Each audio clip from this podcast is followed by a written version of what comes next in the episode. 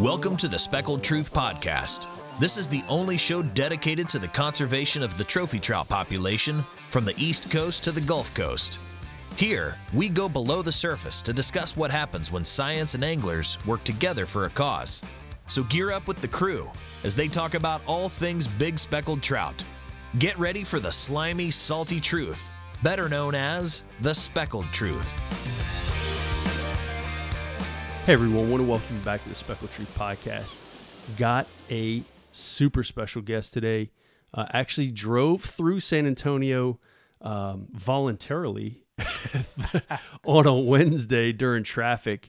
Uh, certainly not to come here. Uh, he's buying a bow, but anyway, I got Captain Brett Sweeny um, here in the house, which is amazing. And and so I was telling him before we started, there's three folks that I've actually recorded a podcast with in the house uh, and that was Pat Murray, John Blaha, and now Brett Sweeny. So, Brett, man, welcome to the show, buddy. Man, thanks for having me. Episode 12, I like it. So, Season three. Man, can't believe we waited this long. We were supposed to get this this going a, a, while ago, but hey, I'm glad I could make it. I'm sure I backed out on one or two of those, so I felt, you know, it was only right if I sweat through and nah, made it happen, brother. It's all good, buddy. We were supposed to do it on Monday, and um, just the the plans, I guess, didn't work out. You were coming up uh, up this way, and so hey, um, God has aligned us uh, in the right time and place uh, to record this. And so, man, we got to really, as we were talking about a year and a half ago, the biggest thing was is we were kind of sharing some thoughts, and we're like, dude, we got to get this done. And and again, those dates just couldn't align, and so the topics that we were kind of covering uh, in in kind of various phone calls uh, I felt was pretty relevant to, hey man, we, we got to get that kind of in an audio file. Um, and you definitely have a story to tell and, and, and, things of that nature. But before we get too far into it, Brett, uh, if you can, man, tell us a little bit about, or tell the listeners a little bit, a little bit about yourself, uh, maybe how you got into fishing, and certainly how you got into guiding.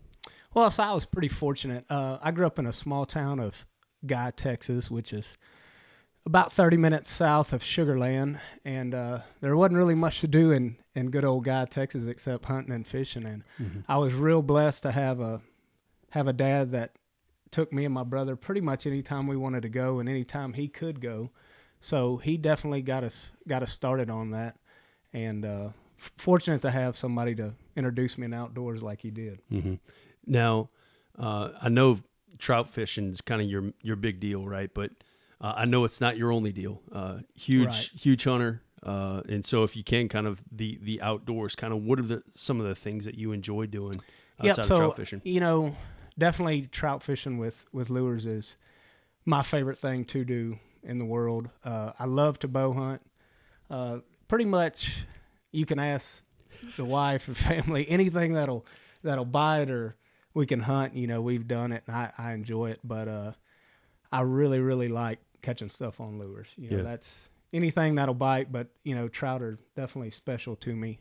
Uh, it's just been a passion for for a long time now. Is there a specific uh, instance uh, with your family or your dad uh, in which uh, that resonates with you and kind of fueled the fire of you kind of getting into to targeting trout? So when I was young, my aunt and uncle actually had a house in Chinquapin, which is a a small little fishing village, I would call it. I don't even know if you'd call it a community, uh, in between Matagorda and Sargent.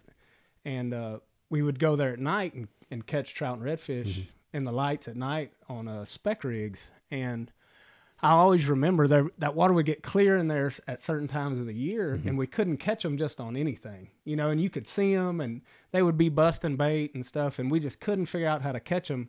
And that that challenge is what allured me to him. You know, uh, we finally started figuring out some stuff, trying new stuff. You know, and the older we got, we'd work a little bit in the summer and could afford better tackle and lures and stuff. So it was just ever since seeing them under those lights where you couldn't get them to bite and stuff, just always that that that made me really want to chase them and figure out how to how they yeah. ticked. Now, um, so how long you been guiding, Brett? I'm on year seven now. Okay. Okay. Now the the ten year old self, uh, if you could look back, uh, would the ten year old self kind of see himself as a as a in the guiding profession?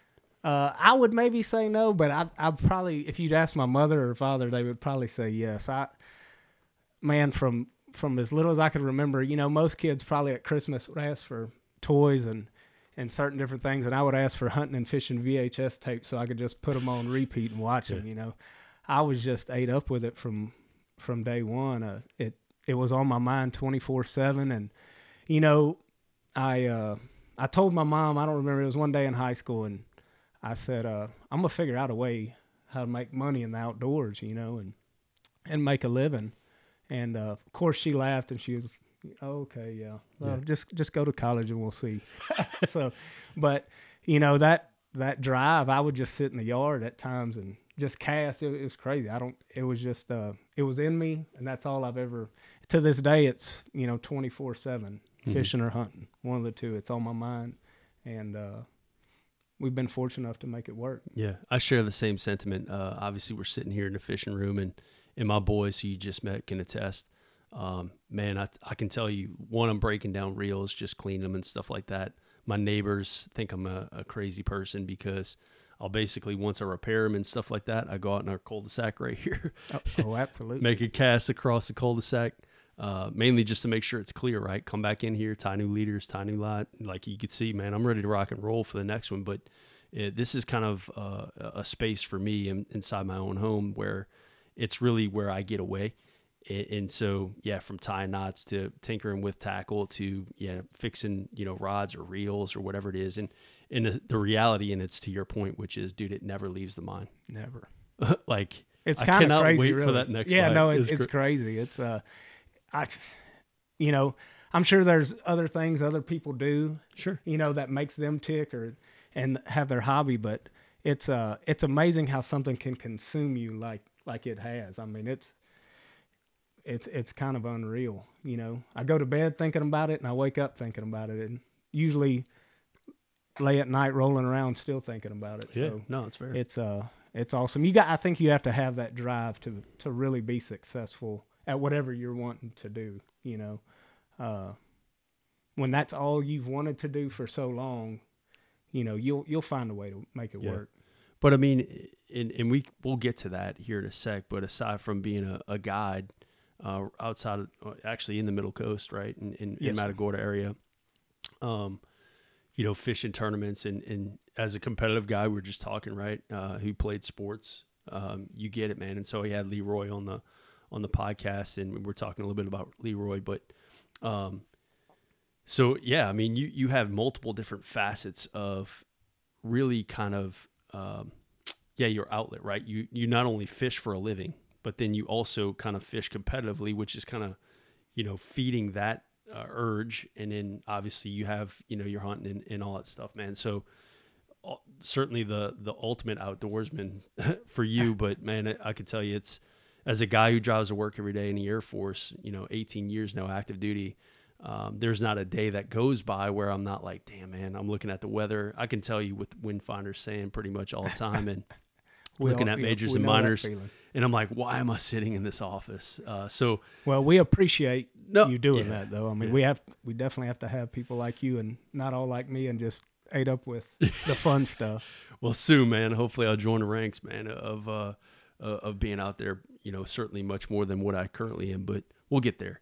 Uh, so, getting back to guiding. Uh, so, what was like, or, or what's the most rewarding part about being a guide? Is there a certain instant where you were like, man, this is really what I was called to do. This is like the most fulfilling part of this profession. Is is there uh, an experience or something that that stands out to you? definitely you know now that i've been doing it long enough and i've built a decent amount of uh, repeat clientele that it's it's amazing to watch how they've progressed and i think that's the best thing you know and and not just uh people waiting with me throwing lures for big trout but i've got some kids that i've taken for five or six years that you know they stand on front of the boat whether we're just catching redfish out of the boat and that's just amazing how you can stand there and watch them and they're like oh there he is you know and let Yeah. them swim off and and set the hook and it's just amazing to watch the progression of people it's uh it's that's the most rewarding thing by far Yeah. So um, I think it was Pat Murray in his podcast was saying something along those lines, which was, you know, seeing the evolution of some of these where now they were, you know, little Johnny, 12 years old. Now they're, you know 25 year old and that instance that you had them on that boat maybe one time maybe a couple times and how much uh, of an important role that was in their life uh, and so i don't know if you've had that that kind of fulfillment but but to that point is man how much of uh, an interface you have with the general public and how much of an impression that's the word i'm looking for uh, you have with your clientele really not just in fishing but really in all facets of life Yeah, you know, it's just one thing pops in mind when you were talking about that fulfillment. Uh, I guess that was December maybe this year. I've had a guy, he's been fishing with me, I guess three or four years now. And it's amazing, you know, the progression he's made. But we used to always joke, me and a, another guy, buddy, he fished with him a little bit too. And he'd say, Boy, if, if I'll just say his Dave David, if David caught him, boy, they must be chewing the prop off the lower unit, you know. And uh, you can't really say that anymore because he's gotten so much better. You know, he can stand next to you and catch them. And and this year, uh, I actually got to watch him catch his personal best, and it just goes to show I had caught a few good fish, and I kind of let him slide to where I was. And it was funny. He made a cast, and he was like, "Well, how do they want it?" You know, and that's something he Yeah. would have never asked three years ago. And I said, "Man, you, you know, a couple bangs, pause." And he and he said, "Are they hitting it on the pause or to move?" And he was literally looking at me, and I watched that whole rod tip shake, and it was this uh, 29 and a quarter incher. And watching him get so fired up and freaking out trying to grab it, you know, that's what it's about. I can I could go without catching another big one, but watching that's pretty dang awesome. it- man, that, that kind of really stole uh, maybe my, my next question, which was Was there a certain story or big trout that stands out to you um, during your guiding endeavor? And as a as a full time guide, that kind of just stands out to you, and it, it sounds like that may be one of them. Yeah, that's definitely one of them. And watching the guys that earn it, you know, you'll you'll have some people that'll walk out there and their first time wading ever catch a big one. Well, I, you know, that's great. I mean, I love when they do that. It makes my life way better. But you know, it makes it way more satisfying to watch those guys that have worked and progressed, and they listen to not just me, but other guys on on social media and stuff, and they've honed their skills so much that you watch them and you're like, now I can just, I don't even almost have to worry about them. I can just lay out the plan, lay out the pattern, and they can go follow it. And that's a that's a big deal. I mean, it it's uh it's made my life a lot easier too, watching them make that progression. Yeah. So how do you approach like you know, uh, and I guess it is really dictated based off of the angler expertise, if you will. Uh, but like, how do you lay out a plan of like, and I guess it's obviously condition specific as well. But um, you know, if you have like a you know a group on your boat, like, are you pretty much like, all right, guys, this is what we're kind of looking at right here, and kind of explaining the situation, and then you, all right, go. Yeah. Well- no, well, generally, you know, we'll usually have that conversation on the phone beforehand. At least if you're a new person, you know, are we just trying to go get some bites, or are we focusing on one thing or the other thing, or you know what what the plan is? And a lot of times, and I, I don't say this as a as a negative to some stuff, but a lot of times you can just see when they walk up to your boat if they're new people what kind of tackle gear, hmm. and you'll know what you know your plan might change it right then. You know, you you might have had something in your head, and you're like, yeah probably need to back off and we'll go start somewhere else and, and just try to get a few bites and see how comfortable they are and, and, and, you know, go from there. But it's definitely a, a day by day basis on who Yeah. you got or, or what the plan is. You know, I've got some guys that'll go stand out there all day and if they don't catch one, we were fishing for the one and they're fine with that. And you've got some people that say they want to do that, but about an hour in, they're like, well, you know, I guess it's just going to be one of them days. So then you got to slide out and get them some bites. But, uh, you know, each day is a little different. Yeah, that's man, that's got to be so tough. And actually, Joe Prado and I were talking just really about that. Some people have like the hunger for looking for the one and like truly mean it, and then some people say it. Man, it's hard. And, I mean, it. and then when it when it going gets tough, you know, and you're making a sausage and it and it's ugly as hell, uh, that's when it, it'll test the mettle uh, of your kind of mental fortitude. And so Absolutely. that's where Especially like this time of year, wintertime fishing, like your windows can be real narrow. So you've, you know, that patience in between that window can be, yeah. can be pretty tough. But W- was there a certain time, kind of as you were, uh, you know, really in your own angling career, where you made that jump, or do you think that was kind of something that came natural to you? I think a little of both, right? Like you can watch bass guys. You you if you watch all kind of different levels of fishermen, there is certain people that just have it. Mhm. You know, there's guys that I know some people that won't fish for a year and they'll co- show up and catch big ones. Just they got it in them, you know. And you can definitely be taught a lot of stuff, but there's definitely certain mental things that just click, and you've got that. I call it a fish head or a fishy brain. You just Yeah. you, it's instincts. Like my brother's a good example. I mean, he it doesn't matter if it's a crappie, a catfish, a trout. It it just doesn't matter. He'll go catch it. Yeah. You know, and he hadn't been there. He'll he'll show up and hadn't been there in five months and go catch a 28, 29 inch. He just he's he's fishy, you know. Yeah. And that's something you can't teach. And he'll go do it on his own. He don't want any advice. He don't want to know where, when, what. He just he'll go figure it out. And that's some people just have that. Yeah, and, and I've experienced that. One of my best friends, Kyle Perry, um, military guy, kind of one of those guys, and now he's had the uh, the ability to live different places as a result of the military. And so I've talked about him before, man. He can he's literally punched, you know, big bass on the Potomac. He's drop shotted in Lake Berryessa. You know, he's caught trout in Sheepshead and in Biloxi and, and now trout here and, and big trout, right? I mean, this is a guy like he's he's caught smallmouth in small creeks. you know, he's like if it's a fish, like if you asked me to bet on like a dude like to go catch a fish like okay i got that guy you know because yeah to your point man some of those guys just have that but you know when you're talking about the big trout game to some extent and kind of the that mental fortitude yeah some dudes have it but um for you i mean like you said kind of maybe it was kind of a little bit of both it's hard to teach that to people and i can only imagine man being a guide to where people say that and then like ooh uh, we, we're gonna have to adjust course here and and Yeah, uh, definitely. so anyway, but all right. So I read an article uh, this morning, uh, actually about Ben Grimes, and so just made me think a little bit about it. And actually, I was test- texting Lowell um, about his like, "Hey man, what do you want me to ask Brett, uh, or what should I ask him or avoid?" And- so he's like, "Nah, man, he's He wide open." He yeah, he's know. like, he's wide open, dude. Nah, he's like, but I don't know if you knew this, but uh, actually, Brett was one of the ones that was kind of tinkering around a garage, man, back in the day, and so uh, painting corkies and stuff like that. So you're actually holding a pistachio. So Yep. you know, um, talk to me a little bit about kind of that experience and, and kind of maybe being around Lowell. And I'm, I'm I would assume Jay and, and, and others, man. So so tell me a little bit about that and maybe some of your mentors. So I, you know, I definitely Lowell has has played a big part in, and not just you know painting baits and custom lures and stuff like that. You know, I've known him when I would pull up there.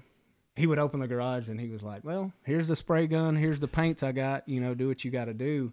And uh, you'd never know. I mean, there were some people walk in there that you know, as a kid, you're just your eyes get big and you don't even say anything. You just kind of move to the corner, let the big boys talk, and you Yeah. just stay out of the way. But he's he's done a lot for me. It's not just as far as being a fishing guide or a lure guy. He just he has real good sound advice because he's going to tell you the truth. There's one thing about him is he's not going to BS you, you know, either which way. And uh, he's done a lot for me as as far as not just becoming a guide, but a man. Uh, he's he's definitely helped me a lot. Yeah. I can attest to that, man. From marital advice to I just came out of squadron command for the Air Force. Uh, I was having some issues with some of my troops, and hey, man, how, what are your thoughts on navigating? He has no idea what. Well, I can tell you messed up already if you asked him for his thoughts because he's going to talk for. Whew. That's fair. Like when when my phone rings and there's a Lowell Odom, you you either got to walk outside and just be prepared to be gone for a long time, or you better have an off day or something because you're going to be there a while That- for sure. And he's going to talk about everything from turkey hunting to painted baits to everything. You, you'll get it all all in one dose for sure. That's fair though, man. But I will tell you, man, he will not hold back in No, terms of calling you with, you know, uh, bad words and and saying that you effed up and all that other stuff, right? I mean, he, the but to that point, man. I mean, it's a rare breed uh, for having a guy who's that unfiltered and and and, and sadly, uh, actually not sadly, uh, that truthful because it hurts sometimes, man. And sometimes here, but Yeah, that's man. that good old school tough love. You Yeah. know, he's not saying it out of hate. He's saying it to yeah. for a lesson. So one of your mentors for sure. Definitely, Yep. definitely. And uh, you know, there's a Captain Tom Brown in Matagorda. He's a he's an old salty guy, and, and he's definitely showed me a lot about being a fishing guide and and how to treat people and how to go about your day and how to show up, present yourself, and you know, there's so much more to being a. I see all these young guys now trying to get, and they want to be fishing guides, which is great. More power to you, but it's it's so much more to it than just hey, I can go catch fish. And that was the main thing I had learned. I, I struggled for the first couple years because I would just think, oh, I know how to catch fish. That's going to translate perfectly to this business, and that's if anything, that's the complete opposite. I mean, mm-hmm. it's all about. That's one thing about Jay too is Jay Watkins. He is he can put into words so well into what's in his head. And sometimes you know I struggle with that, but it's amazing how he can just articulate what's going on in his head to the exact detail, and and that's why he's you know one of the best teachers in the game. Yeah, no doubt, no doubt. Is that a guy who uh, you kind of model your game after in terms oh, of being absolutely. a guy? I mean, how can you not? That guy you talk about a fish head. I mean, good yeah, lord, that it, it's just it's entertaining to watch him and still at that age to have that fire. You know, I pray that's what I'm doing at his age and still out there kicking butt and and after it every day, all day. And but yeah, any anybody that would say anything bad about him probably just hasn't been around yeah. long enough. You know right. what I mean? No, that's fair. All right, so.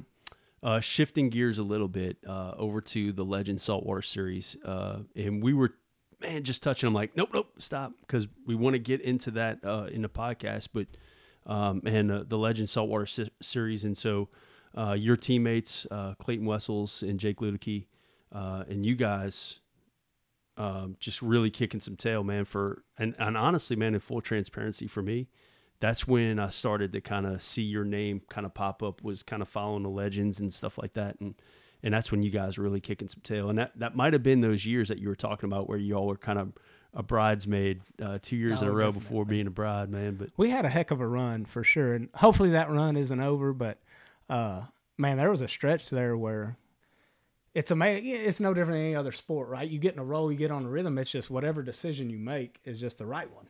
And yeah. it, it, we had things happen that you almost can't explain, and uh, you know, we were rolling good, and it wasn't just the Legend Series. I mean, it seemed like just anything we would touch would just turn into gold for a while, and it was amazing. I definitely, it was definitely a good ride that that we'll never forget. You know, we were young, and everybody was mad at it. Jake didn't own the store, and Clayton's kids were real young, and we would just take off and go, and you know, that was our priority.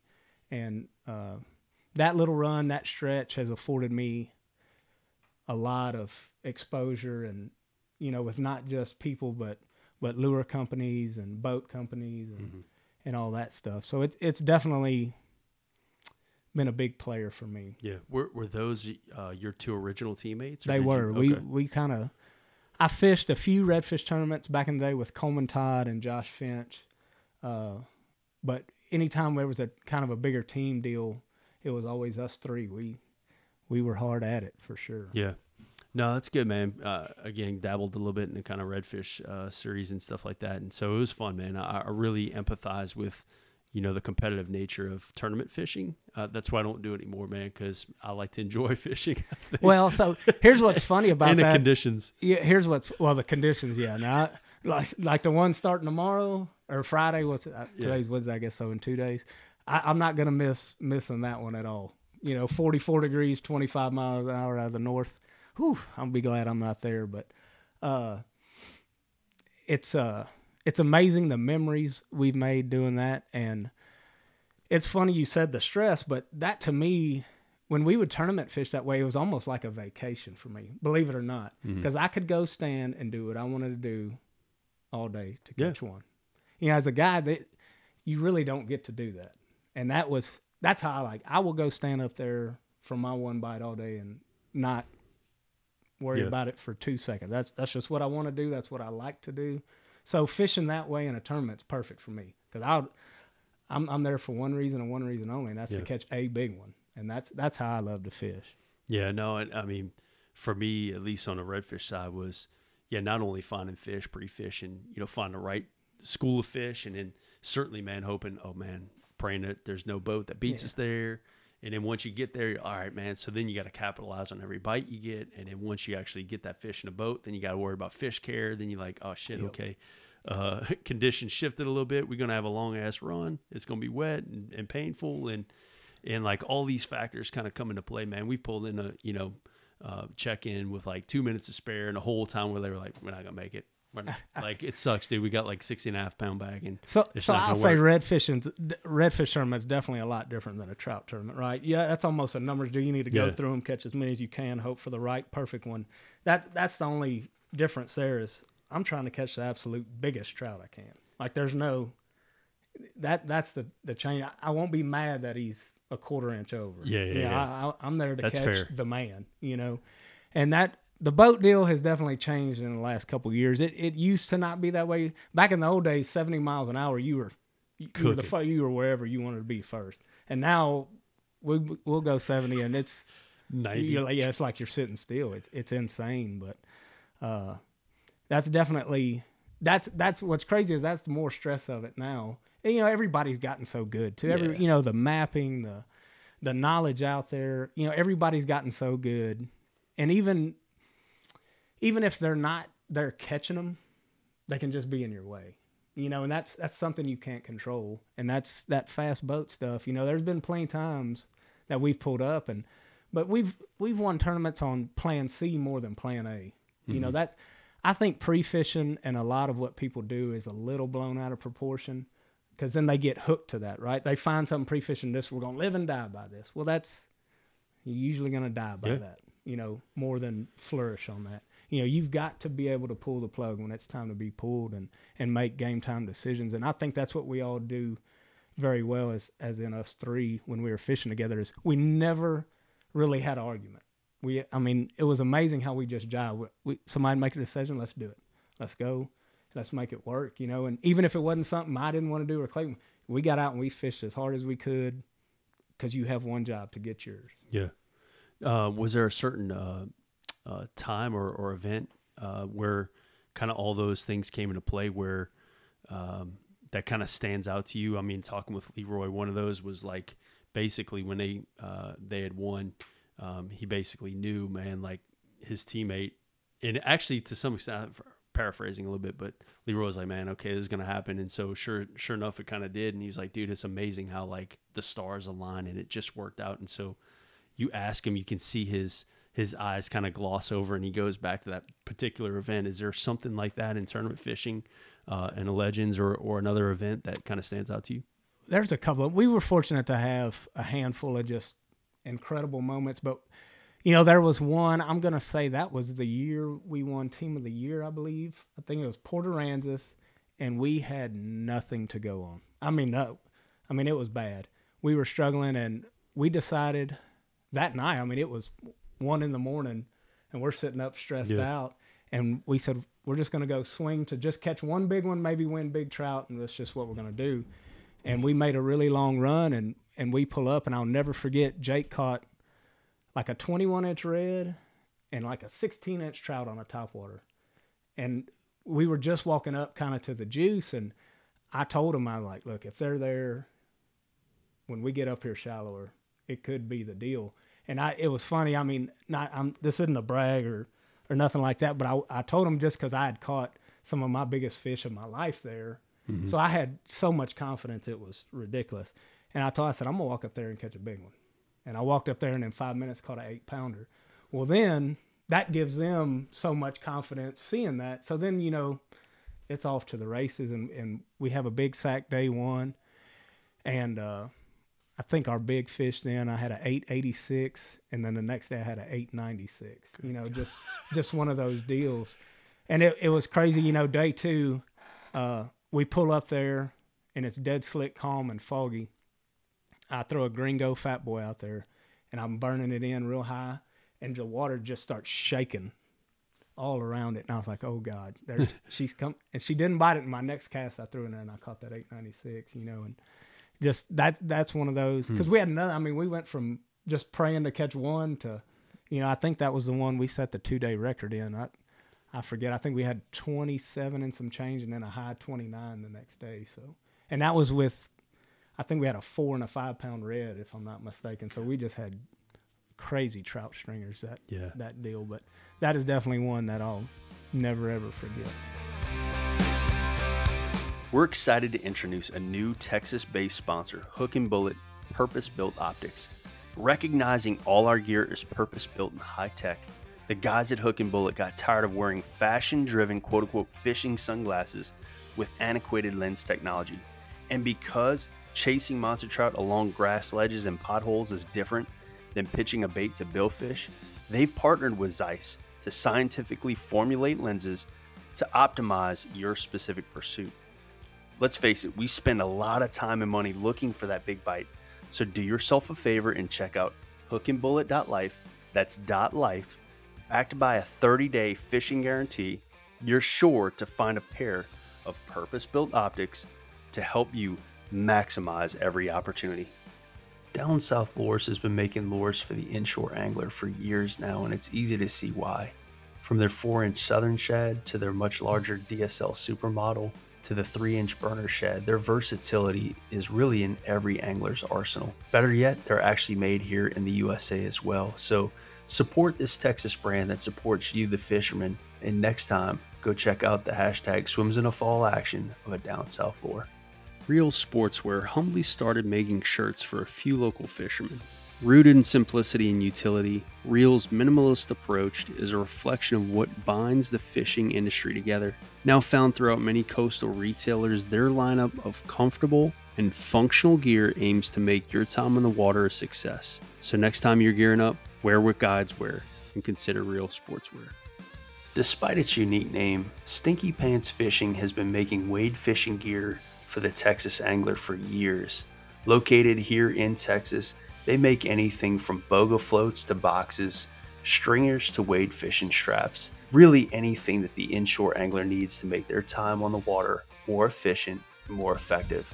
So check them out at stinkypantsfishing.com and get some equipment to make you a better wade fisherman.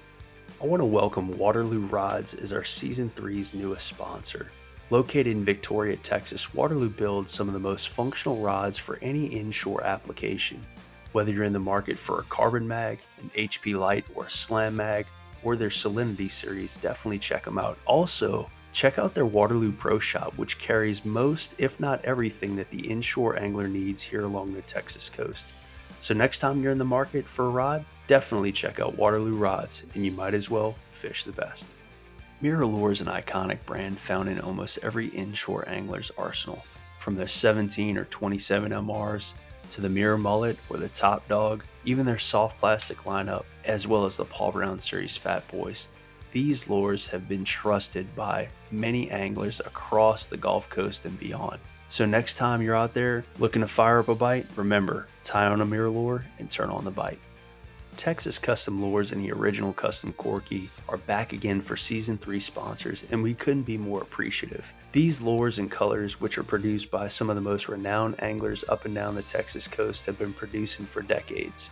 So, whether it's a Double D or a Fat Boy floater, and Plum Nasty, Texas Turnip, just to name a few, remember next time you're looking for that next big bite, the big girls aren't colorblind. Now today, uh, as you were texting me, you're like, "This is fitting." Uh, that um, today, literally today, February fifteenth. Uh, so for those listening, today is February fifteenth. If you don't know, um, but today in popped up in your Facebook memories, man, uh, a giant trout. So share share some. So it's funny you just brought that up. We literally caught those fish in that tournament where that fish came from. So that's a good coincidence, Well. but yeah, definitely. Yeah, that was it. You know, I'll tell you a back, funny backstory of that. So I caught that fish, and that was back in the day when I guess I can say it. if you if you were in the back, which I guess most people will know what that is. But if you were in the back, if you saw a boat, you kind of knew who it was. You know, it ain't like it is now where everybody Yeah. fishes back there. But and it was Leroy, and I was actually taking a picture of that fish when they drove by. And I'll never forget Leroy came up, and it was before like a Trout Masters or something. That's Yeah. how old it's been. But he uh, he come up, he's like, "Oh God, man, whatever y'all do, just don't don't tell anybody about that. Don't, please, please, please. You know, and it's Yeah. it's just funny. That's, and that's kind of the first time I ever really talked to Leroy and Travis and them. So Yeah. and now we're friends, and we stay at each other's house when we fish and stuff. It's That's all cool. good. So tell everybody how big that fish was. Uh, it was a little over ten pounds and and thirty one inches. My God. Definitely big ones. Yeah. Well, we were talking about it, so I'm gonna get uh, a five, my five, 30 inch trout, uh, new wave stringer, and trying to figure out a spot maybe where I can put that. and then you bust out, yeah, man, I got my five. How many double digits do you have? Five. Is it five? Good God, my. How many thirties you think you got? Oh, you know, I, I stopped at 27 when I started. That's but you know. I mean, yeah, yeah, yeah, when you're young and that's all you're doing is fishing. Back, people don't realize, man. I'm telling you, back then it was. I'm not gonna say it was easier, but it was a lot more common. I mean, I, out of all of those, and uh, most of those have been five plus years ago. yeah, I mean, it, it, it is very difficult to catch one now. It's it's nothing like it was, and you know, I'm sure we'll touch on that as this goes on. But I think that's a phenomenal segue. Yeah, actually, I mean- to that. it uh, it's almost. I, t- I tell my customers, at least my regulars, because I don't want to get everybody in Yeah. a downer mood, but it's amazing the difference. And I, and let me preface this by saying I'm talking about the bay I fish in most, East Matagorda Bay. It's it's crazy the shape it's in now compared to what it was, uh, and not for the better.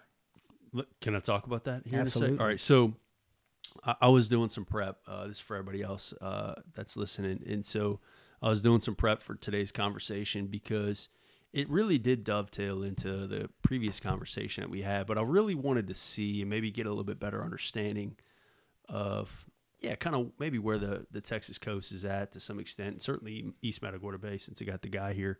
Uh, and so um, the Dirty 30 and citation program, the state citation program that we run here at, at Speckled Truth, uh, we've done this since 2017. I'm not trying to plug this program, but really this is kind of what we were intending uh, when we started the program was kind of just kind of have a running tally to kind of something to come back to. Um, and so it's only fitting that it's today that it's that it's kind of showing a little bit of that trend, which is what we were kind of hoping. And so I'll read this off uh, here in a sec. So I was kind of digging through our spreadsheets and our catch data and our citation and dirty 30. So for context, uh, in 2017 to 2018, and this is just dirty 30 fish, so fish over 30 inches, there were 46 total registered in the state of Texas. Uh, 11 of which of those came from East Matagorda Bay. All right, in 2018, the, the next year, just dirty 30s. So just in 2018 to 2019, there were 70 uh, dirty 30s, again, total across the Texas coast, 13 of which came from East Matagorda Bay. In 2019 to 2020, there were 52 dirty 30s across the Texas coast, 11 of which came from East Matagorda Bay. And so obviously the trend is upward. I don't necessarily attribute that to maybe people catching more dirty 30s, uh, but maybe because the program was still in its infancy in 2017 to then 2019 to 2020, right? But it still showcases the the amount of big 30 inch trout that were caught. Okay, but also in that year in 2019 and 2020, we started the state citation program, which was for fish over 27 inches. And this is this is important as well because there were 195 total citation trout registered in the state of Texas over 27 inches, right? All right, so then we get to the freeze year uh, or post freeze, right? In 2020, 2021, there were 49 total citations total. That's every state. That's all nine states. Ten of which came from the state of Texas, Yeah, that's crazy. bro. And, and so I'll look back as well. And so obviously those numbers came up. Actually, I have that right here. Uh, in 2021 to 2022, uh, I have that right here. We have 158 uh, total citations. Now I don't have that by state, or at least at my fingertips. But in short, uh, it still shows the popularity of the program. Um, it just shows that after the the freeze, man, we saw a huge impact. Oh, absolutely. You know, and it, I don't think it's just the freeze. I think, you know, in my opinion, East Matagorda was, you know, look, every bay system's going to cycle, right? I mean, I, I'm a, I'm a big believer in those fish will will pack their bags at certain, you know, whatever Mother Nature throws at them, they're they're going to adjust to it. You know, barring a, a fish killing freeze, right? They can't run from that. But what I mean by that is when we were having some of those on fire years, I would say from like what 2013 to 2017 ish. You Yeah. know, that bay was was pretty dang good. But if if I remember right, you know, we were catching a pile of five to seven with some eights, You know, back in the day, you know, that 2005 to 9, we were catching a lot of 7 to 9s. You know, and I don't necessarily think it's the freeze. What happened is I think when we had all those 5 to 7s, that's when Trinity and all that Galveston stuff was just running fresh year after year. Mm-hmm. And I mean, it's nothing for those fish to pull out, get in the Gulf, swim down the beach, come in the next inlet, and boom, they're in East Matagorda. Mm-hmm. I mean, you know, look at now, you know, we went and fished the legends last year in the Laguna, Upper Laguna Madre, and you're catching Oh. 18 inch trout that look like footballs, and they ain't got spots. Well, that, that, that's not an Upper Lagoon fish, right? Yeah. Like, I mean, so that's definitely fish that have came from somewhere, Mm-hmm. and so, you know, did some of our fish leave? Possibly. Did some of them die? Quite a few of them died. Mm-hmm. Uh, I think it's a mixture of stuff. You know, it sounds like they're fishing down south is still pretty solid. Maybe Yeah. not a bunch of big ones, but they're catching a lot of fish, which is which is good and hopeful. But you know, there's some other things that are going on that besides the freeze that if something doesn't isn't done, I think it's not going to be good. Yeah. Now, your approach uh, in terms of like your guiding endeavor and kind of what we're talking about is really, and, and, and this was timing, again, going back to a year and a half ago, which was fitting kind of more recent to post freeze, which was, man, how do we encourage people uh, to, again, man, kind of take care of a resource or, or, or, or, you know, for some folks that say, man, that's not a problem. You just can't fish or whatever it was. And, and okay, there, there's probably That's probably a keyboard warrior that doesn't fish a lot or has not been fishing very long if they say Yeah. that. I mean that if you talk to anybody that's fished for a reasonable amount of time, they'll probably tell you the truth. yeah. You know, and and that's that's a word that's thrown around so much now on social media. I see it all the time. Epic day, epic day, epic, and it'll be four or five pounders and a six and a half. Well, that- that's that Yeah. was one wade back in the day. You know that. So, it it's hard to. Some of these guys truly believe it's nothing wrong because they never saw it for what it Yeah. was. I mean, we used to have just incredible days. I mean, it's hard to even fathom. And I mean, I'm not that old. I can't imagine what you know, Jay, Oh, like Cliff, Cliff. yeah, well, I mean, yeah. yeah. Cliff. I mean, I tell you, what, you want to get re-energized about fishing? Just talk to that guy. For real. On a side note, holy crap, he'll make me want to go. I'll be standing out there. I hate night fishing. He'll make me drive out there and fish in the night. I mean, he is fired up about it still, which is awesome. But uh, you know, they know. But you get some of these new guys, and and it's not that they're doing it on purpose. I just think they really don't know what it could be or what it used to be. Yeah. And so they feel like nothing's wrong when there's plenty wrong. Yeah, yeah. Are you seeing a little bit of an uptick this this year versus years past, or what? Uh, I'm, we're seeing a few better fish, but they're still the numbers just aren't there. yeah, You know, I, I fish enough. I feel like I'm decent enough to where I could figure it out. But you know, a good example is the other afternoon.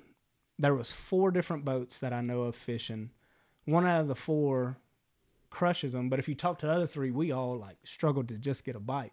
Well, that's because you're probably not around them. It, it's just isolated schools. It seems like, and if you land on that school, it's good. it's good. Yeah, yeah, yeah. It's still good. But, you know, what's killing us in that bay too is a lack of structure. I mean, we have no grass anymore. You know, Mm-hmm. And we had I don't know how many oyster boats just day in, day out, just tearing up the little bit of reef that we have left. So I mean, those fish are pulling up, eating, and then they're going right back out. You know, Yeah. they're not. There's no structure for them to, to lay up there anymore, and uh, you'll catch them just in a random spot. I mean, I've had guys that I'm like, hey, you know, a customer, he's out there. I'm like, hey, man, they should be down this little deal here, and then he'll walk out there and just walk into a school in the middle of nothing. You know, just because there's no structure anymore, so you're, you know, you're almost just wandering, which yeah. I cannot stand. Now, in years past, when you saw kind of these patterns, these cyclical patterns, uh, what was that? Could you attribute that to like maybe high freshwater events? Yeah, exactly. Yeah. I would, you know, Matagorda, at least in my experience, is always on drought years is always tougher. Okay. So, you know, you've got rivers, you've got creeks, you've got a lot of stuff that those fish can can go way up and and have no reason to come out. I think that const, you know, in a shrimp hatch is a big deal too. So, I it seems like wet years were definitely better for Matagorda. man, I, okay, I'm pulling a thread on this one uh, mainly because, uh, and this is where my own theory for this year. So last year, man, I finished up last year fishing up Laguna Baffin Complex. Uh, man, I will tell you, and even you know, so recent to post freeze, I had really high hopes for some like lots of really big fish. I was like, dude, there's going to be a couple du- double digits this year. I I called it earlier. Uh, obviously, year's not over yet, but we're getting pretty close. But uh, point being is, um, man, last year we we finished up with a bang, and I know it was still somewhat of a drought year per se, but we had certainly a lot more rain than what we had this past year. Yeah. And back uh, where I'm fishing, man, I've never seen the water so clear. Oh my gosh! And and I don't know if it's those fish are now kind of patterned where they'll and, and I've seen that where they'll eat in in super low periods of uh, of daylight and, and mm-hmm. dawn dusk even at night and then once that sun just creeps up over the horizon, man, like eight o'clock, done. where you done, pull off, super far off, right? And I'm like, Ugh. like, and so it's hard to just, and then the water was up for so long this year, all this stuff, and so I'm like, damn it, man, like maybe it's because it's a drought year that the water's insanely clear, uh, and then secondly, man, those fish have just yeah, they're they're just not patterned like they have been in years past, where it's we've definitely had a lot more rainfall. So it's interesting you say that because I never considered it until shoot, it was like a month ago. Right. like, oh man. I mean, I remember standing, you know, on the north shoreline of East Bay with hyacinths. Oh, no kidding! Yeah, yeah. Out of you know Peyton Creek, out of Chinquapin, through Lake Austin, and you're sitting there catching seven, eight pound trout. You know, that we haven't seen that in a long time. That's crazy, man, because the time uh, I've fished Matagorda three times with Ian Bellevue. Um, and the first time I can tell you was high or, or there was a lot of fresh water because as we were rolling down at Intercoastal, man, there was like freaking logs and stuff mm-hmm. floating in the Intercoastal and stuff like that. And it was, uh, if you go back and look through those, I mean, it's probably one of the dirtier days in terms of water clarity that I've had. And I remember right, man, that water was uh, temp- temperature wise was pretty low, but in terms of salinity, it was it was salty to taste, but certainly not like baffin salty where you're oh, kind of like yeah, you're you know, all your clothes are starched yeah. when you leave out of there. but man, it was phenomenal day. It's the best day I've ever had in terms of my five fish stringer. Uh, but I actually had him on the boat the other day. We oh, talked Ian? about that no day. Yep. Yeah. Yep. He's a good dude, good fisherman. Yeah, he's a stick, man. Yep, That's for sure. It it was awesome watching him because we're rolling. We pulled up. I'm like, hey man, I'm pulling up shallow. He's like, all right, I'll stay deep. like an hour later, man, I just constantly see his rod boat up. I'm like, well, I guess they're deep. and it's funny you talk about that clear water stuff. Like I'll go down yeah. south and it'll take me a little while. I'm like, there's no way I can catch them in this. And then you do, and you're like, whew, good luck trying to catch one at home like that. I mean, yeah. I'd rather fish in four inches of visibility than, you know, 18 inches. Dude, you're belly deep, man. And you can see your feet. You're like, what in the hell? Like, I feel like I got to be throwing like six pound fluoro, dude, as like uh, a leader. Yeah, we'll be drop shotting before yeah. long with a little spinning rod. If it comes to that, I'm done for sure. By the way, I, I am out on that for sure. That's awesome, man. If I got to bust out a fairy wand and start shaking that little head out there on a 32nd ounce with some six pound fluoro, it's bad news. Hey, man. I know I said that because I'm sitting there staring at all of them from you. Oh man, I, is that what you call uh, yeah, egg beaters? By little fairy wands. That's yeah. Funny, I got man. a buddy Keith Phillips. He used to bass fish. He uh he always called him a fairy wand. Well, I'll, I'll, hey man, it, it's Brett Sweeny, so he's in the house, and I'll, and I'll take it from you, man. But um, I will tell you, you know, in terms of spin and tackle, uh, you see kind of what's on there. Hard baits, uh, certainly jerk baits, kind of been within my arsenal the last couple years and in their utility. And I, it, frankly, man, I just I can throw them on a bait caster, no problem. Oh, there's uh, a lot of great fishermen that use them, dude. I by all means, I, I cannot. I, yeah, I just joke. It, it, it, they're for sure a time and a place for them. Yeah, no doubt. you know, can, dead slick calm when I'm not casting very far. Somebody, you know, is probably bombing it still yeah. and being way more productive. But I like to be hard headed too much, unfortunately. Yeah. No, I'm with you. So, hey, leading up to the freeze, right, and uh, kind of those last years to some extent. Um, you know, uh, was it 2019, 2020 were kind of the banner years. That's when we kind of started that citation program. Like, run us through some of those days, man, that you've had, maybe some catches that you've had that have just been epic. Maybe before that time. I mean, just some East Matagorda catches that people would just would, would gawk over. Yeah. You know, uh, I'm trying to think. I think it was November 2nd.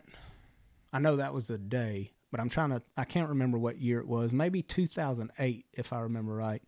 I had my biggest 10 fish stringer, and it was you know, Grant, this is just measuring them on Boga Grip, weighing them, letting them go. I didn't measure any fish because it was it was just that kind of a day where you were just wanting to hurry up and catch another one. Mm-hmm. And it was around an 81 ish pound stringer, you know, maybe to the 82, but just weighing them, letting them go. And that's the kind of stuff. Now, look, that's ungodly, but that's what could happen if you walked in to the right school there, you know, and you know, you can go fish that. I've fished that same stuff for the last five years. I don't think I've caught a fish, much less mm-hmm. one of that size. Yeah. You know, it's it's it's it's insane. But that was the super blood moon of I think it was November second or third. I'm pretty sure it was the second. What year? We caught them two days in a row. I'd have to go back and look Yeah. at pictures. I'm terrible with that. I, I know the second day I called uh, Preston Whitley down. Yeah. And he uh his first fish that morning, we barely got out of the boat. He catches a nine and three quarter. I was like, I wasn't lying to you at least. you know.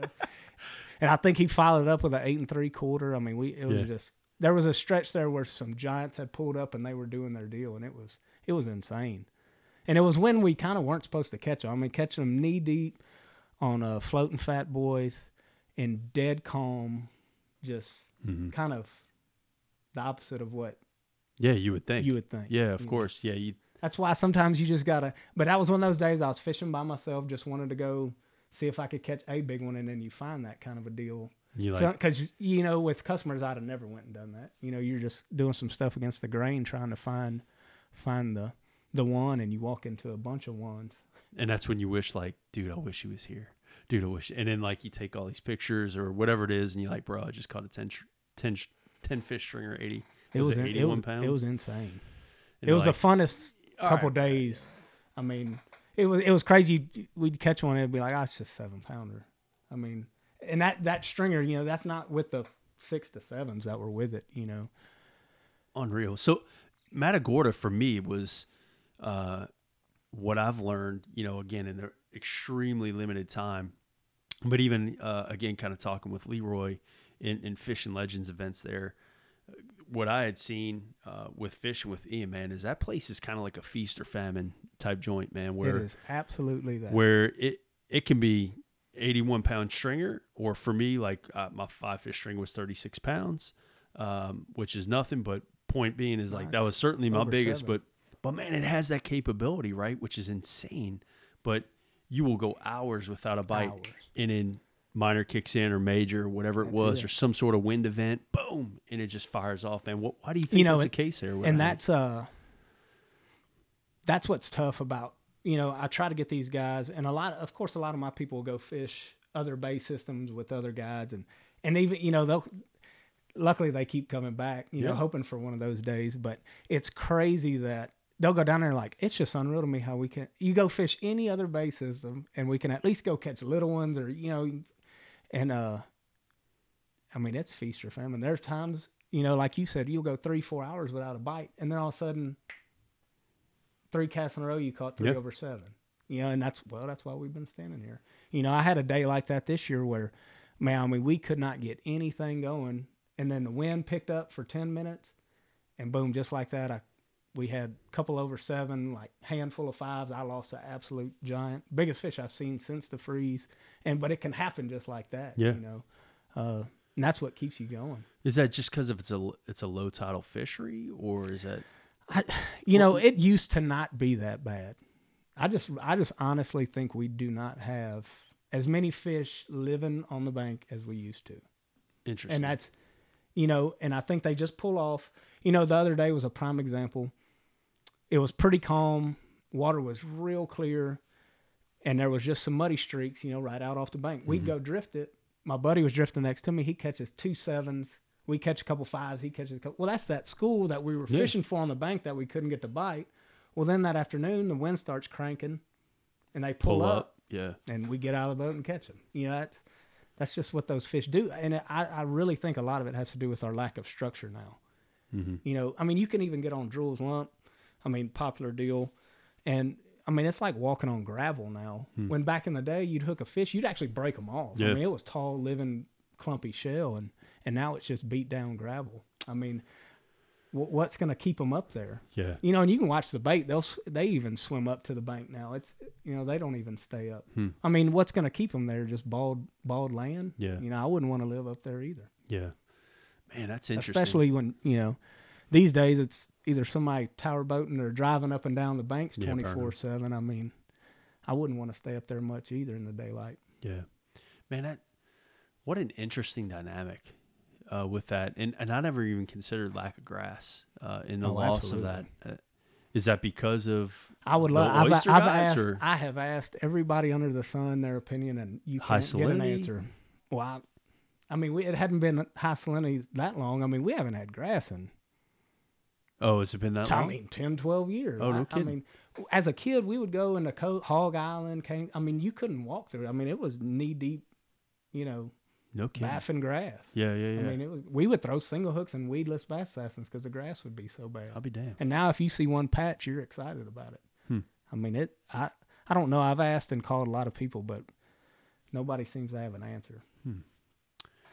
That's. Do y'all have like a brown? I mean, a perfect example is when fishing gets tough. Say during those three to four hour lulls or whatever you want to Yeah. call them. Well, your odds go up if you have a black grass bed to stand there and tell everybody to throw at repeatedly. Repeat, they're there. Just keep casting. They're gonna fire off. yeah, Well, now you're like, well, I don't know. They might just be hundred yards in front of us on the drop. They might, you know. Yeah. So it's a. It, they're just a lot more unpredictable. Hmm. So it's almost, you know, you're willing to to do a little more walking and get out of where they should be to go look for them because you're not sure if they're pulling up when they're pulling up. You know, Yeah. it's it's just way more unpredictable than it used to be Yeah. for sure. Have you seen that? Um, you know, certainly times fishing uh, legends and other events and, and other base systems. I mean, you see kind of that that kind of fluctuation in terms of structure, So no, I mean I or just East down Natty? south looks great. I mean, we I love going down there. I mean, that's that may be where I end up somewhere. You know, Baffin South. I mean, Yeah. it, it's it's amazing to actually throw in a sand hole and catch a fish where it's supposed to be. Yeah. You know, it's nice actually walking around throwing at structure, and uh, no, I mean all that down there seems healthy to me. Now I'm sure if they get brown tide back, or you know that could all change, but their system looks pretty healthy down there. So Yeah, you know, hopefully ours will cycle back. I just the grass deal is is real intriguing to me. I don't understand where it's all at. yeah, yeah. And like listening to Cliff's, you know, going back and kind of replaying in my head when he was talking on Cliff's podcast, you know, him running Rivera Channel. He's like, dude, it like it was so clear. And then so then talking to Scott Murray, um, in terms, I didn't realize maybe how bad maybe water quality was in Baffin, uh, and certainly brown tide events and stuff back there. Uh, again, I just haven't lived here long enough and fished the fishery long enough uh, to tell you that, but um, I can tell you, I, I would imagine that it the water clarity. I can't think of how it gets any clearer, uh, you know, uh, than than what Cliff, Cliff's talking about, you know, and so that's good to and see. he would know. I mean, Yeah, that's good to see. Uh, and even Scott Murray, you know, he, he messaged me and said that you know the water cloud, uh, water uh, quality has come back, uh, certainly in the, in the Baffin complex, which is good. And and so it seems like the fish and the volume of fish are there. I just haven't seen the size that I've seen in years past, but that's probably because one, I'm a terrible fisherman, and secondly, man, they just have adapted, and it's something I haven't experienced before, and so I haven't been able to adjust. You know, man, I doubt that. You know, I, I don't think that's the problem. I think they're probably, you know, they have numbers, but the same deal. That upper class of fish just might not be there. I Yeah. mean, it's a hard pill to swallow, but No, that's true. I mean, you know, we would go.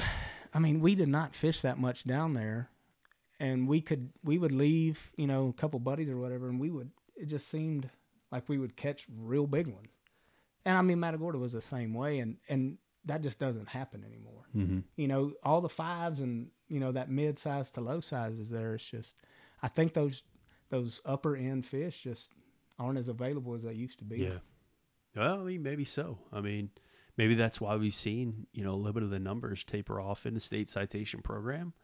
Um, uh, we're trying to do our best in terms of you know marketing it and, and things that nature. But like I mentioned before, we had 195 from 2019 to 2020 and 158 out of all the states this past year. So Yep. um, maybe we're just not seeing the volume of fish that we've seen in years past. And yeah, to your point, maybe that is the hard pill to swallow. But man, let, I hope we can get back to that, right? And- And that's really the intent, man. So I mean, Absolutely. You know, you're. I mean, I pray it gets back. I I would love to share with some of these guys that are working their tail off to get better those kind of days. I mean, they get tired of hearing me about it. We pull up somewhere, I you know, you give them the pep talk, the speech about what you've done there in the past and what we're gonna do, Yeah. and you know, I would love for them to see those days. It's just, uh, man, I, I I don't think it's just the freeze. I think it's it's you know a handful of things that's going on, and I hope we get it turned around because it sure was fun. Yeah. I mean, oof. I can only imagine. I mean, 81 pounds, 10 fish in a day. I, I one, I can't even imagine. You and, know, then, and then listen eh, to stories like Cliff, man, like Oh, freaking yeah. 10 fish, Insane. 100 pounds. insane. And I, he's not the only Mickey one I've too, heard right? Didn't Mickey yeah. have like a ninety something pound stringer? I mean, that's two ends of the world, right? Like you're one's in Galveston, Galveston. one's in. I mean, there ain't been nothing like that. You could probably combine everybody's ten fish on the whole coast right now, top ten, and it wouldn't add up to that. So, It- you break the internet, man. oh, you, absolutely. if, if you would- caught a 10 fish, 100 pound stringer, oh my God, right now. Like I'd that. probably faint.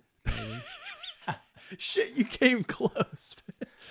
Whew, I, twenty more pounds, that would be unreal, wouldn't it? Holy crap! Think about that. Dude, eight pound average. Yeah, well, think about a ten pound average.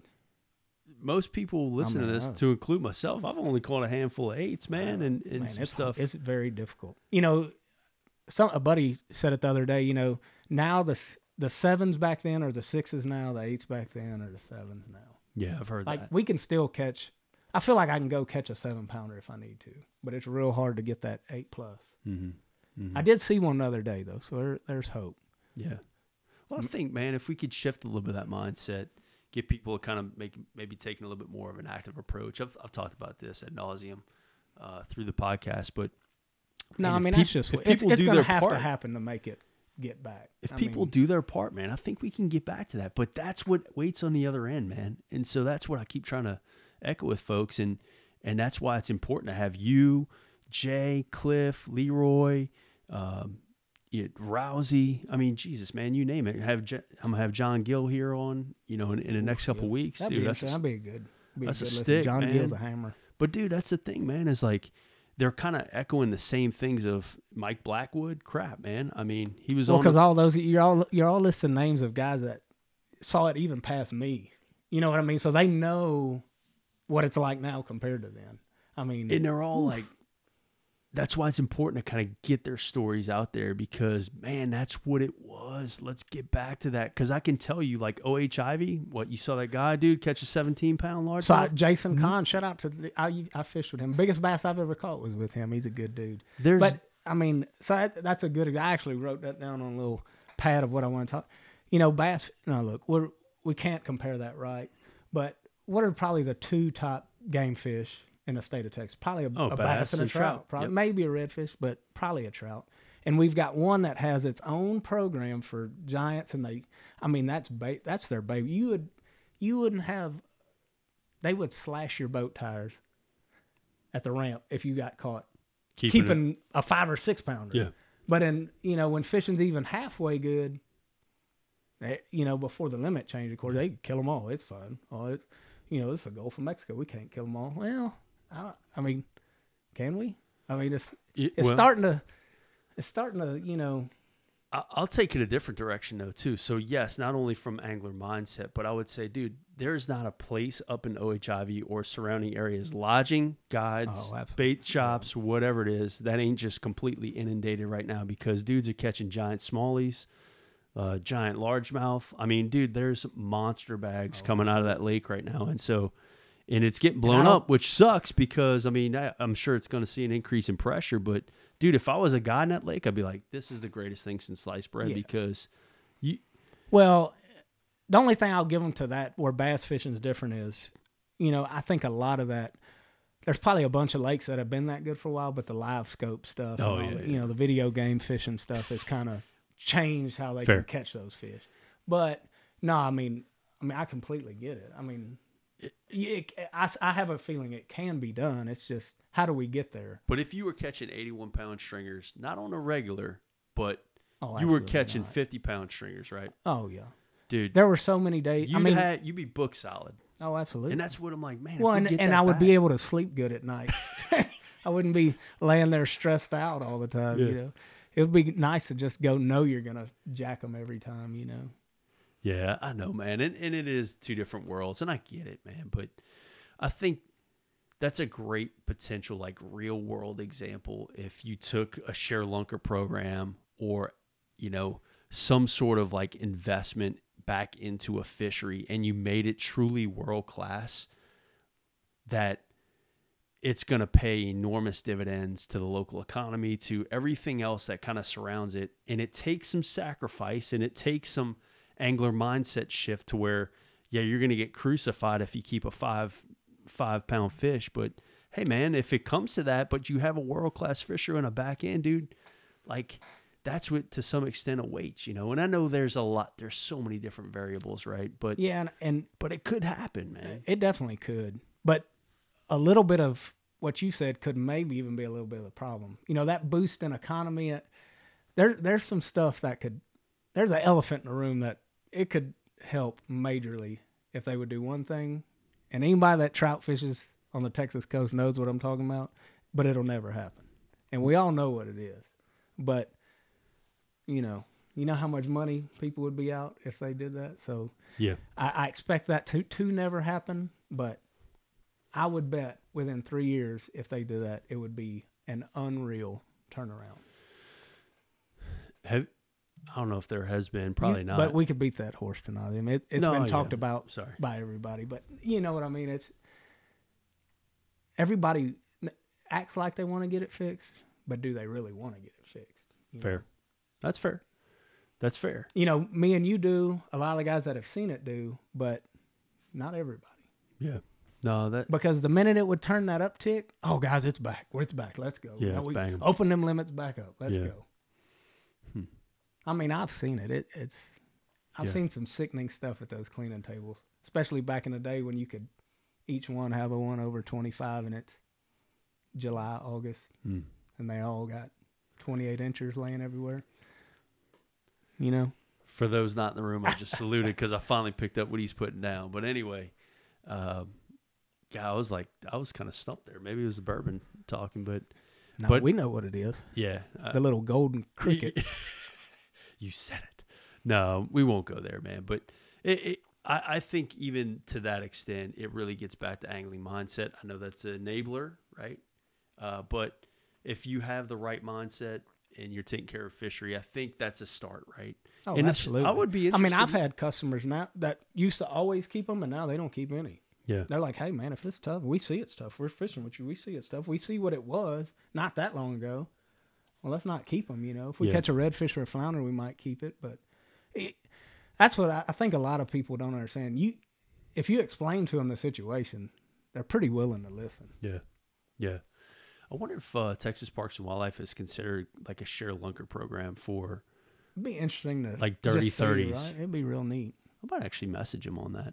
Difference Maybe- is, is you know, John. you know, a lot of those guys catching those big bass have are so prepared, you know, with live wells and stuff. I don't, I don't know.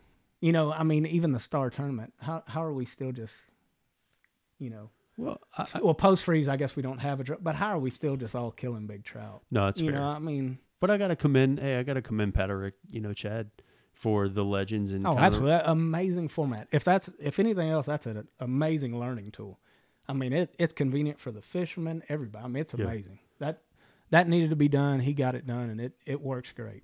yeah. I'm all in on that way. That's that's a great way to do it. But hopefully, other tournament venues kind of pick up on that. It shows that it can be done. Even a star tournament, man, where you don't have to bring them to an actual official weigh station uh, to to kill these fish and and and basically because I mean or just tag some trout. How about just tag some that. 18 inch trout or something? You know, Yeah. instead of having to kill the big ones. Don't man alive.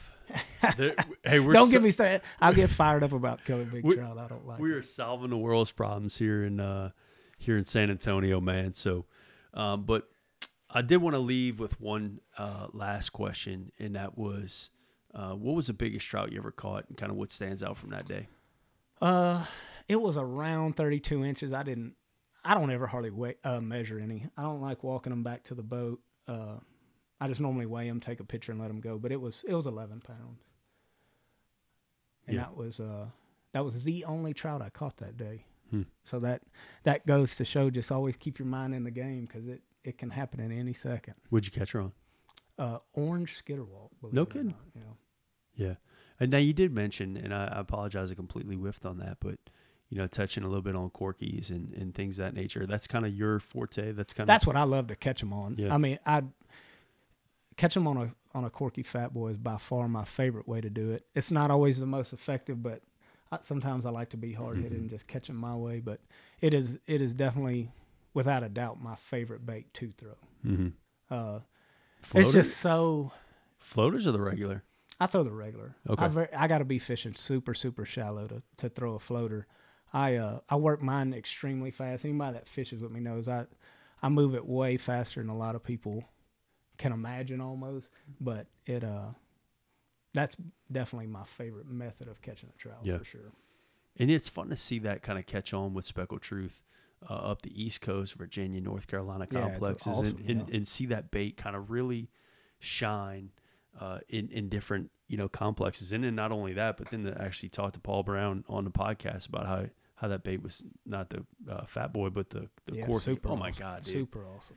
Like, but point being, man, is is uh, those baits they transcend state lines. But aside from that, man, they're so addicting and so effective, so insanely effective. But the guys up in the Northeast, they've catch them, you know, on certain different techniques. Uh, some fish them super slow, you know, all that stuff. But Oh, we yeah. hear it here, like, Well, oh that's man, what's that's what's so awesome about that bait is, you know, and that's that bait. That's what's cool about it is, me, you know, fishing those tournaments. Me, Jake, and Clayton can be standing in a line, and all three of us are doing it different. You, a lot of it's between your ears. You've Yeah. got to have confidence and figure out how to do it yourself. Because if you try to do what I'm doing, and you only fish four or five times a year, Yeah. it's, it's, it's so many little, you know, gear ratio, the rod, the, I mean, so many different little things that you Yeah. can go into that, you know, that's what's fun about that bait is you can do so many different things with it. And, and um, so uh, to that point, man, I was, you know, I had pops here this past weekend, man, and and uh, you know, he's caught a handful of fish on a Soft-Dine XL and and some Soft-Dines and stuff like that. So anyway, we're throwing uh, some Soft-Dine XLs again uh, in Baffin and and uh, I caught like three pretty much back to back. Pretty nice fish, you know, 24, 25 inch fish. And so he's like, damn it, son. And uh, he's like, yeah, I know one of those. I'm like, yeah, man. So I gave it to him. He hooked it up. I'm like, hey, man, slide in here. You know, I'll pull off and and just kind of let him do his thing, dude. He ended up catching two almost in like 10 casts. And then um, the rest of the day, like they kind of shifted. I pulled back off and then I started catching them on a jerk bait. And I was catching them pretty hot and heavy. And I said, man, you want jerk bait? He's like, I'm good. Yep. Hey man, It's because find, a thump, man. once He's you like, find your deal, it's it's hard to get off of it. he's like, man, I don't get a chance to do this much, you know, because the tide's so heavy in Louisiana. But he's like, man, it's I'd rather catch one, you know, feel that heavy thump and feel them suck that bait, Oh, son. man. You know, Dude, and they hit it so hard, your whole rod rattles Yeah. and then your knees rattle. I mean, there- there's just. If I always tell everybody, if they could bottle that, I'd be a thump addict like you ain't ever seen. Like, it'd be ridiculous. You just over and over. For Gotta have real. it. Gotta have it. Man, it's there's nothing like it. For you sure. can you can feel it in your hands Oh, right there's now. no doubt. I get excited thinking about it. There's so many bites going through my head right now where I'm like, you can hear the, the braid rattling in the Yep. eyes. They hit it so hard. It's good stuff, man. That's awesome, man. Well, hey Brett, um, thanks so much, man, for coming. no, thanks for having me. Long overdue. Long overdue. Hopefully, we, Definitely. we touched on uh, some things that I think what we had mentioned back uh, in our original phone call. I think we did. Uh, I really think we captured the essence of that conversation. And to be honest with you, man, it's just really an honor, man, to have you here. Um, Oh, it's an honor to be on. Any anytime you can be included with the guys you've had on here, you know, it's a prestigious thing. It's it's pretty awesome. the cool thing about it, man, is like there's there's a core group of you guys, and I think you know from David to you to again kind of Lowell to Jay to McBride, like uh, getting back to the phone call that you took before here, you know, Mike Herring, uh, mainstream marketing, you know, and and it's it's not We can't we can't forget about Jay Ray either. uh, Jay Oh, Ray. you know what I mean? yeah, we yeah, can't yeah. leave Jay. He's gonna kick our ass. Yeah. I'm about to say. He got, we're he got dreadlocks now, so we can we can mess. We got to include Jay Ray. Basketball shorts and dreadlocks. I That's his think he'll be on there. the podcast. I know uh, Kyle's trying to set it up with him, but I said, and you may know I this. beat you, Jay Ray. So don't don't answer this, but I said, uh, "Oh, does, does J Ray have dreadlocks?" He's like, yeah, he probably lost a bet or something like that. So he's like, man, that dude's. Anyway, I won't go there. Uh, we'll, we'll ask him right. But long story short, man, is it? It's not surprising that the the core group of of you guys kind of center around and kind of uh, huddle around and kind of you know share the same company, man. So you're certainly in that company, and and to have you at the house, man, is insanely appreciative. Uh, so thanks again, Brad. I, I really appreciate you being here, bud. man, and thanks for having me on. And this whole, you know, the speckled truth deal is it's taken off, and we're getting the word. I mean, it's growing. What? It's got to be growing unreal compared to you know when you first started. Oh yeah, well yeah. Uh, so I, I haven't looked lately, but um, shoot, man, it's probably like six, seven months ago we hit three hundred thousand downloads in a podcast, I mean, which never in a million years I thought that would happen. But uh, that just shows you're putting out good content, you know. And we're spreading, you know, hopefully spreading the right word. You know, let's get it back to what it was. I mean, I want to, I want to see other people. I ain't got to catch them anymore, but I mean, I want to, of course. But I'd love to see other people. You know, my nephews ate up with. I'd love to see them get to see what it. You know, not just fish for a big one. Let's go catch a pile of big ones. Yeah. You know, why do we got to just catch one? Let's That's catch a bunch of them. that's the intent, man, is to get that story out there, get that audio library out there from the Bruce Baws and, and all these cats, man, to to see this is hey guys, and us say guys, everybody listening to this podcast, like you are part It'll of get you this. fired up, man. No, for real. it'll- Like you are part of like, hey, we can we can do this, right? We can step it back to the right direction. It takes one step at a time, one small sacrifice at a time. And so let's do that because catching a pile of big ones sounds a hell of a lot better to me. And Aaron Martins actually, the late Aaron Martins, who was on a podcast, uh, had mentioned uh, before he passed away, man, it was like one of certainly one of the last podcasts that he did, which was, you know, man, catching, you know, five and six pounders is a lot better than catching twos and threes. Absolutely. Good dude. Hell of a fisherman too. Man, he was fun to watch. That's crazy to think, man. It was like one of the last pod, you know, last times that, you know, before he passed away. But man, I I, I share that echo uh, or sentiment, man, which is, yeah, catching fives and six and sevens sounds a hell of a lot better than twos and threes and fours. Like. I'd So, love to be sitting around in a few years telling Cliff Webb stories. I mean, if that don't get you fired up, you know, any of those guys that you talked to in those old days, you know, whether it be Leroy, John, it's you know, hearing those good old school stories. Though, let's just get it back to that. Yeah. You know, why's it got to be the old days? Uh, Why don't we just make it the new days and let's get there? And now look, Mother Nature, if she comes and does what she did again, but you know, those are pretty spread out. You know, if we do our part, it'll be, it'll get back. Yeah, I agree. I agree, Brett. I really think so. Well, buddy, uh, thanks so much, man. And uh, man, I gotta get you on the road back home, brother. I greatly appreciate it, man. Yeah. So hey, I'm gonna wrap it up real quick. Uh, hey, thanks so much to all of our sponsors: uh, Hook and Bullet Sunglasses, Texas Custom Lures, the original custom Corky, Mirrolure Reel Sportswear. Um, who am I missing? Uh, oh, Down South Lures.